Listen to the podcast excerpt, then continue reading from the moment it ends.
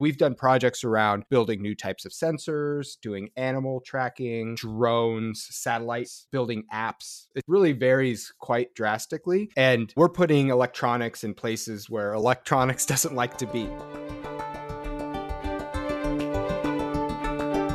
Hello, I'm Sue Nelson, and welcome to the Create the Future podcast, brought to you by the Queen Elizabeth Prize for Engineering. Shah Selbe is an explorer, an engineer, and conservation technologist who is, normally, pandemic aside, found working all over the world. He studied chemical engineering at the University of California, as well as a master's in systems architecture and engineering, before working for Boeing as a propulsion engineer on satellite launches. But then he left Boeing in 2016 after 10 years to become the founder of Conservify, which is based in Los Angeles. And this was to concentrate on technology that can help the environment. He's described these projects as wild engineering. So Shah began by explaining to me what he meant by that rather wonderful term. Wild engineering is when we're building technologies with the core user of that technology being wildlife, being wilderness. So, what sort of projects then? Because wildlife and out in the wild, that covers a huge area. The sort of projects vary greatly. We've done work on glaciers and in deserts and in rainforests at the ocean. And every time, what that technology looks like is very dependent on what you're trying to understand or the questions that you're trying to answer. And so sometimes it's things like how do we build a drone that can monitor a coastline? Or this project has a huge amount of photos that are taken through camera traps or tourists. And how do we take all that data and turn it into something that makes sense and allows us to understand how that place is changing over time? So it really varies quite drastically. And the difference I would say between the type of work that I do and the type of technology that's been used in field science in, in the past is the way that we develop it. We're really kind of leaning very heavily into how technology is developed now in places like Silicon Valley and trying to use those methodologies, product design, and all that stuff to build these solutions as opposed to maybe using something that the military used to use. So, give me an example of a couple of projects where we can see the different applications of technologies. Say a rainforest compared to something that you've used technology in an ocean or on a glacier. One of the rainforest projects that we're working on currently is with an organization called the Wildlife Conservation Society. And they have scientists from the countries that the study is taking place in, which is five of the countries that make up the Amazon basin. And one of the things that they're seeing is a change in the freshwater fisheries that indigenous communities are seeing. So their their fish catch is changing over time. And so they want to figure out how to understand how that's changing and why it's changing. And so they came to us to develop sensor technology to measure that. So we built water quality sensor stations, we built water level sensor stations and we built them in a way that allowed the communities, the indigenous groups that they're working with to be able to very easily use these tools and not feel overwhelmed by the technology. And they use that alongside an app that was developed by Cornell and some field programs they've set up to look at the change in fisheries from a basin level.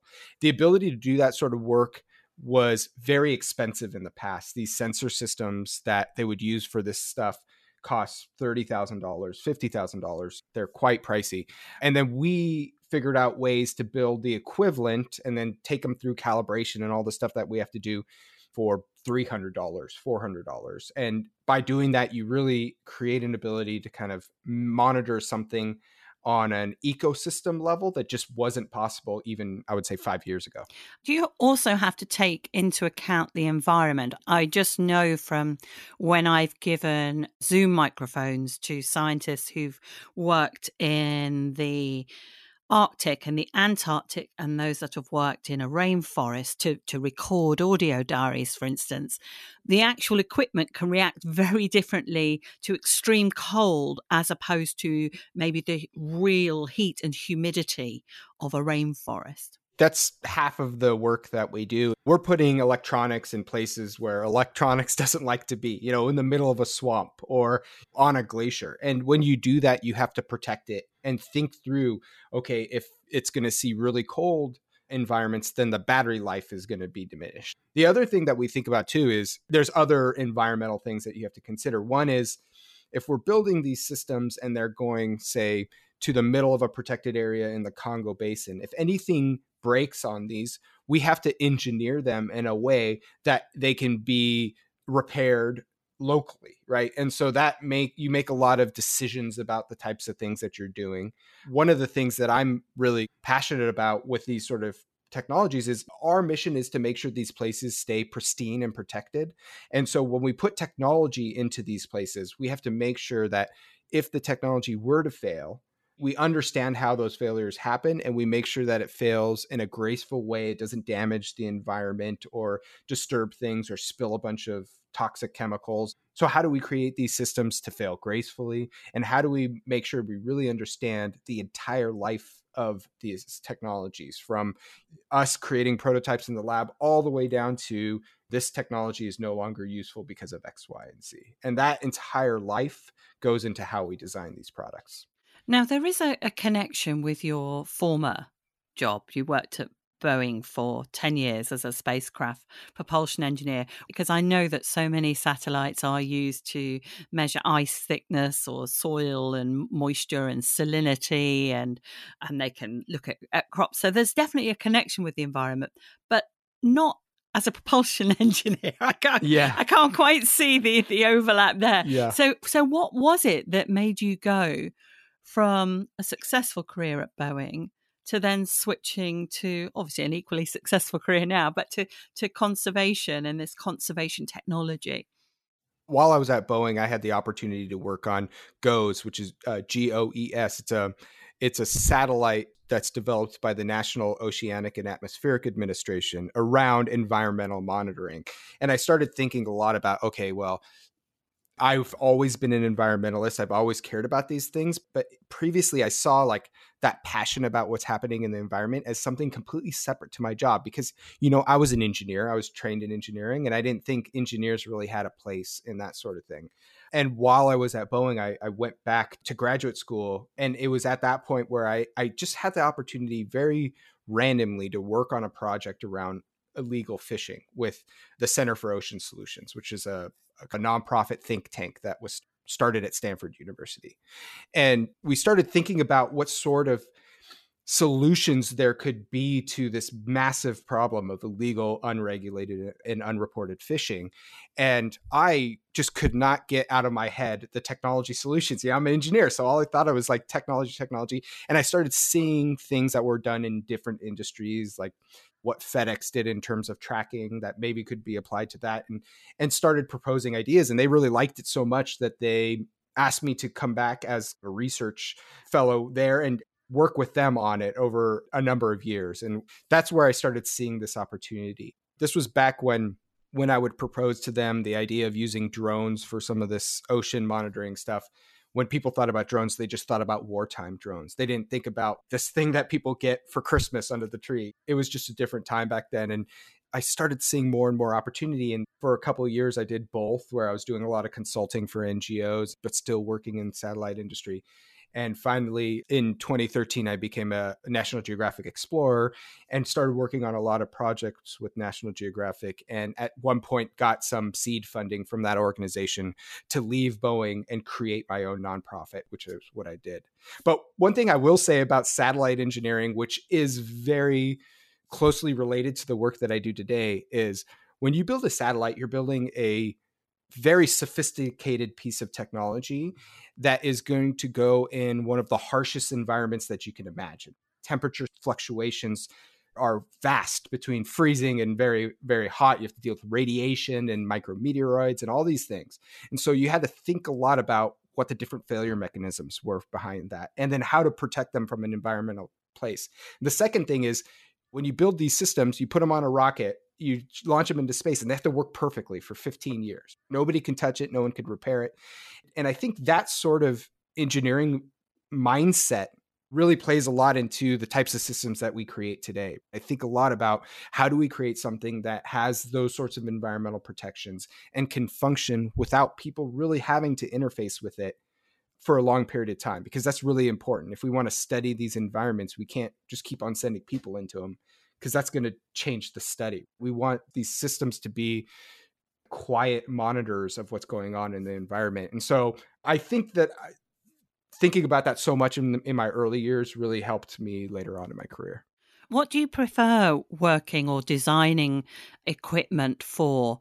Is it for something that's inanimate, like a glacier, or is it something that might involve a creature like a gorilla? I love wildlife. So I've been very lucky in this work to have some truly remarkable experiences with things like gorillas. Me personally, that's what I love. But I think the most important thing in the type of work that we do is like, how do we think about getting information about how this world is changing in the way that's going to create the most impact? And that question always comes with the people we partner with for projects. You know, our projects are never Shah Selbe decides he wants to measure a glacier for X, Y, and Z. It's always somebody who's working in that area or living in that area has this scientific question about a glacier and doesn't have enough resources to be able to buy the most cutting edge equipment. And they come to us and we try and figure out okay, let's design a tool that answers your question. But when we do that, let's design it in a way that it's open source. So if anybody else like you has that same question, they can download the designs off the internet and build their own version of it and be able to answer that question. And how do we do it at a price point that allows you to buy a bunch of them and then ask a different type of question, a question that was not even possible before. To do that, though, to be so altruistic and put your instructions so that other engineers can have a go at doing themselves is wonderful. But that also requires a lot of capital from you to do it, to effectively give it out for free. So, how do you get the investment in order to do that? We've been very fortunate. The timing that we've we've started to do this work is kind of the perfect time to do this right? So i started this research just just about when smartphones came out. Smartphones created the miniaturization of a lot of technologies and so many people were buying these things that the parts inside of them became very cheap and that allowed us to, to then take those parts and create new systems ba- based off of them.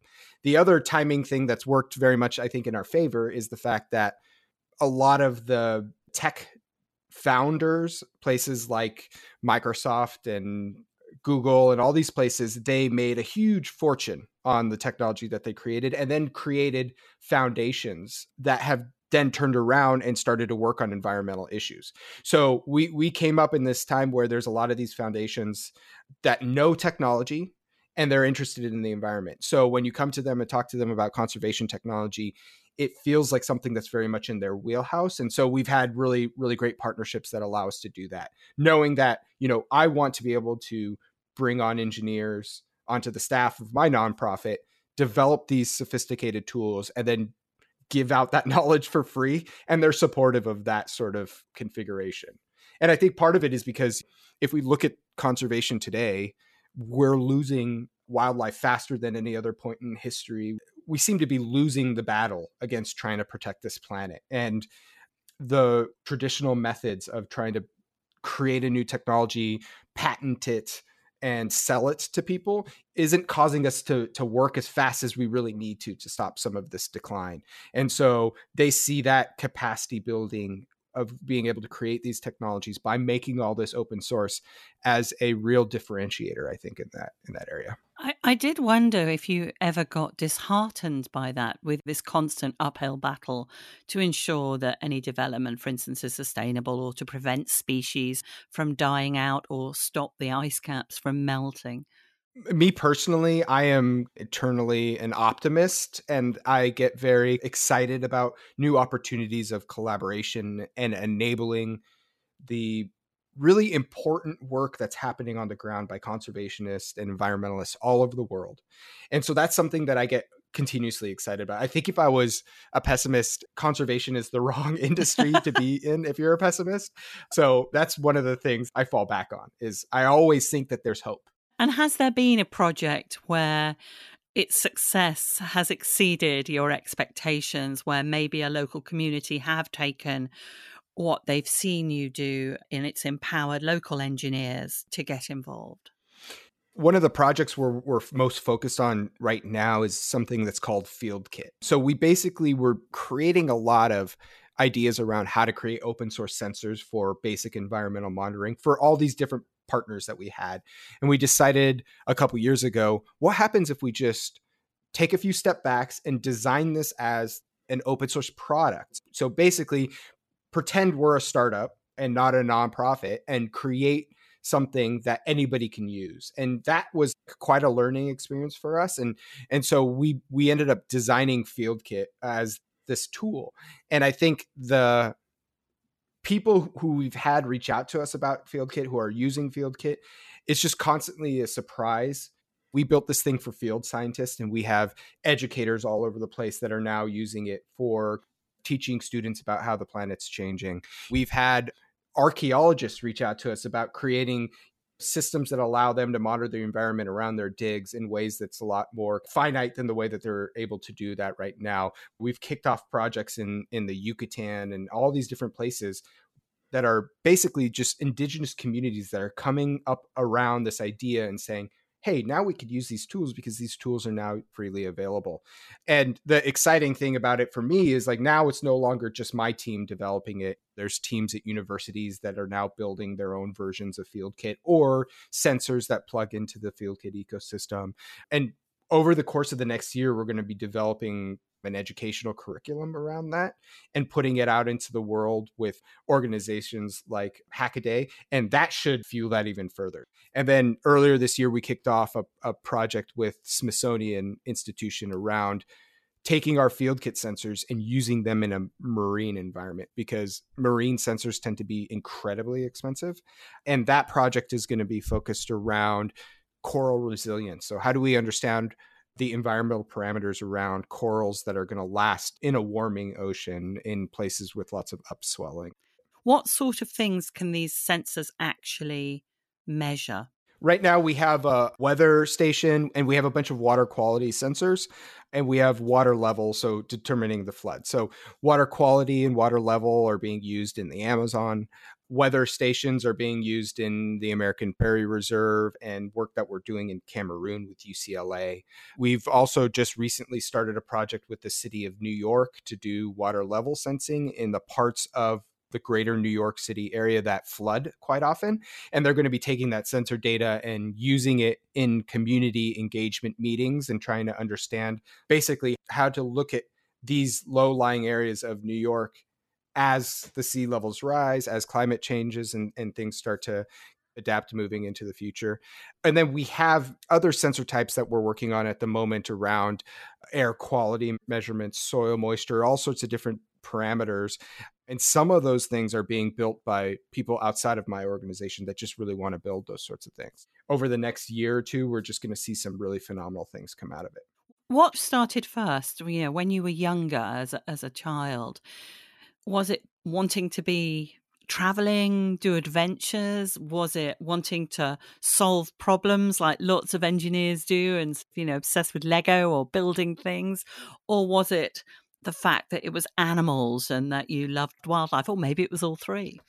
I have always wanted to be an engineer. That's just what I wanted to do. I was that little kid that would take apart my dad's expensive stereo equipment and to credit my dad, instead of getting angry at me about it, he would sit down next to me and help me put it all back together. And I think that put this little engineering bug in me at a very early age. And I just, I've also been very much a, a scuba diver and environmentalist. I've I've always loved animals, but as with most people, I saw that as like something that I just do on the side. I watch documentaries, I go hiking, and I really enjoy that stuff, but it's not directly tied to the job. And I think one interesting thing that I've noticed with this work and just in general is that there's a lot of opportunities for people to take the skills that they have and apply it to problems that they care about, which is the environment for me. And it doesn't have to be engineering in the environment. It could be, you know, maybe you're a great artist or a great writer, whatever your skills are. There's people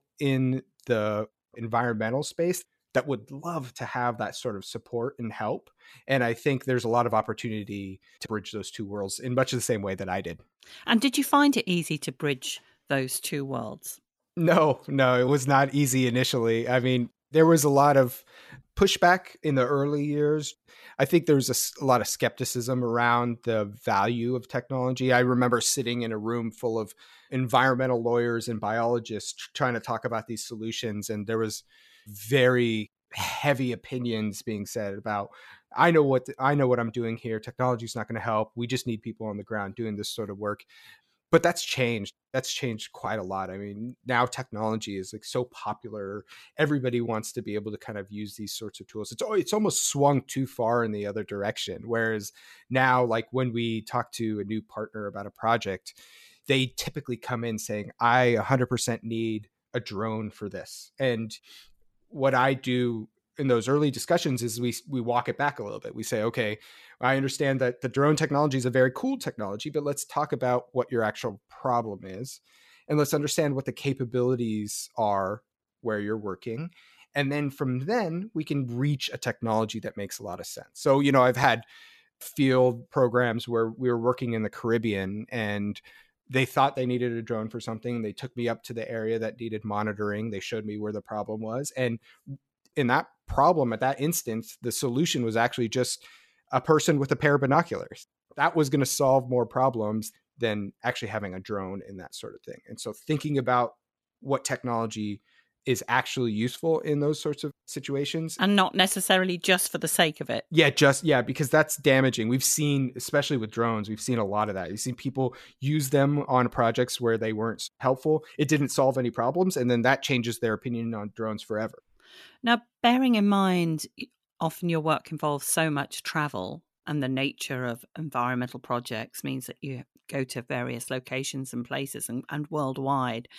The pandemic must have affected quite a bit of your work, then, I assume.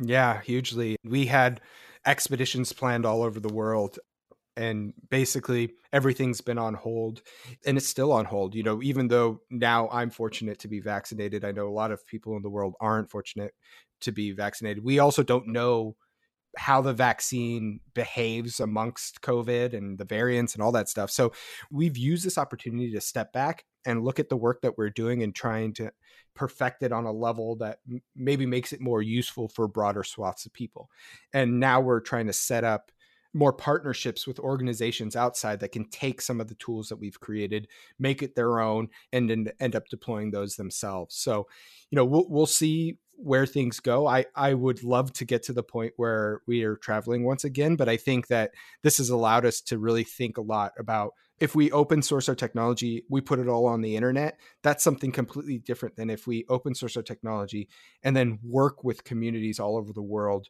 to to build that stuff from the ground up. It's this it's much more engaging in a different way and i think that's important. So i'm i'm quite excited about our opportunity to kind of think about things in that aspect as opposed to just flying around all the time to deploy these projects. You studied chemical engineering do you ever look back and think oh i wish they'd had a degree that combined engineering and the environment because i'm sure there must be a demand for it I do. I, I, I mean, I think about that all the time. I, I, and I've worked with universities to try and kind of establish some of those things. So I'm I'm a fellow at the University of Wisconsin Madison, working very closely with how do you create a curriculum around conservation technology. I've worked with Duke University and a bunch of other universities around the, the same thing. I think there is a lot of excitement within that. And the first step that some some of these universities have done is they set up these conservation technology clubs where they can work on these sorts of ideas within the framework of mechanical engineering, electrical engineering, and and those sorts of fields. I think if if this opportunity was around when I was in school, I would 100% have done it. I studied chemical engineering and did a lot of work with Engineers Without Borders at the time. So we were doing kind of water treatment and sanitation systems for communities, there wasn't really the opportunity to do this sort of thing. And I think that's going to change, which is pretty exciting. So, what would your advice be then to engineers or budding engineers who, like you, have got a real interest in the environment, conservation? Would you say to them, stick with your degree and do volunteering like in the same way that you did with, with projects? What would you say to them? There is the opportunity to do a lot of volunteering, and I think that's important. I learned a huge amount through volunteering my time. I think sticking with engineering's a, a really important part of it. It's really essential to get those fundamentals down. If anybody who's listening wants to take some of the stuff we've developed and hack on it and create their own, like we're always happy to help as much as we can around that. And I think that there's been communities that have opened up around conservation technology where you could really start to understand more about what things are out there. And so there's this group called Wild Labs, wildlabs.net, where you can go and it's a community forum and a bunch of other opportunities around conservation technology. And there, you can read up about the different types of technology and what's happening, like, say, in AI and conservation technology or drones and conservation technology. And there's another organization that that's called Conservation X Labs, which is kind of like a sister organization to our my nonprofit that's focused around they've created a digital makerspace. So like they're trying to create a place online where people can develop these projects and help write some code or do some designs to to be able to kind of foster these projects moving forward. So I think checking into what's happening in those spaces is is a good first start again, if anyone has any questions or is curious about this, I'm always happy to answer any questions. So you can always reach out to me as well, and I can kind of connect people. Oh, you might be inundated there with people. Is there any particular animal or part of the world that you could do? What would it be? What do you really want to save? What is your sort of holy grail? yeah, that's that's a really hard question for me to answer because I am very passionate about a lot of them. But I think I keep on coming back to what's happening in our rainforests and how quickly things are are happening there. We're losing giant swaths of rainforests every single day, and being a part of a lot of scientific expeditions that have gone out to rainforests in the Amazon, in the Congo Basin, there's just so much we do not know about these places in terms of biodiversity, what's out there. And we're losing most of this stuff before we even have the chance to understand that it's there. And I think that's hugely tragic. And I think that me personally, seeing seeing what's happening with indigenous communities in those regions breaks my heart.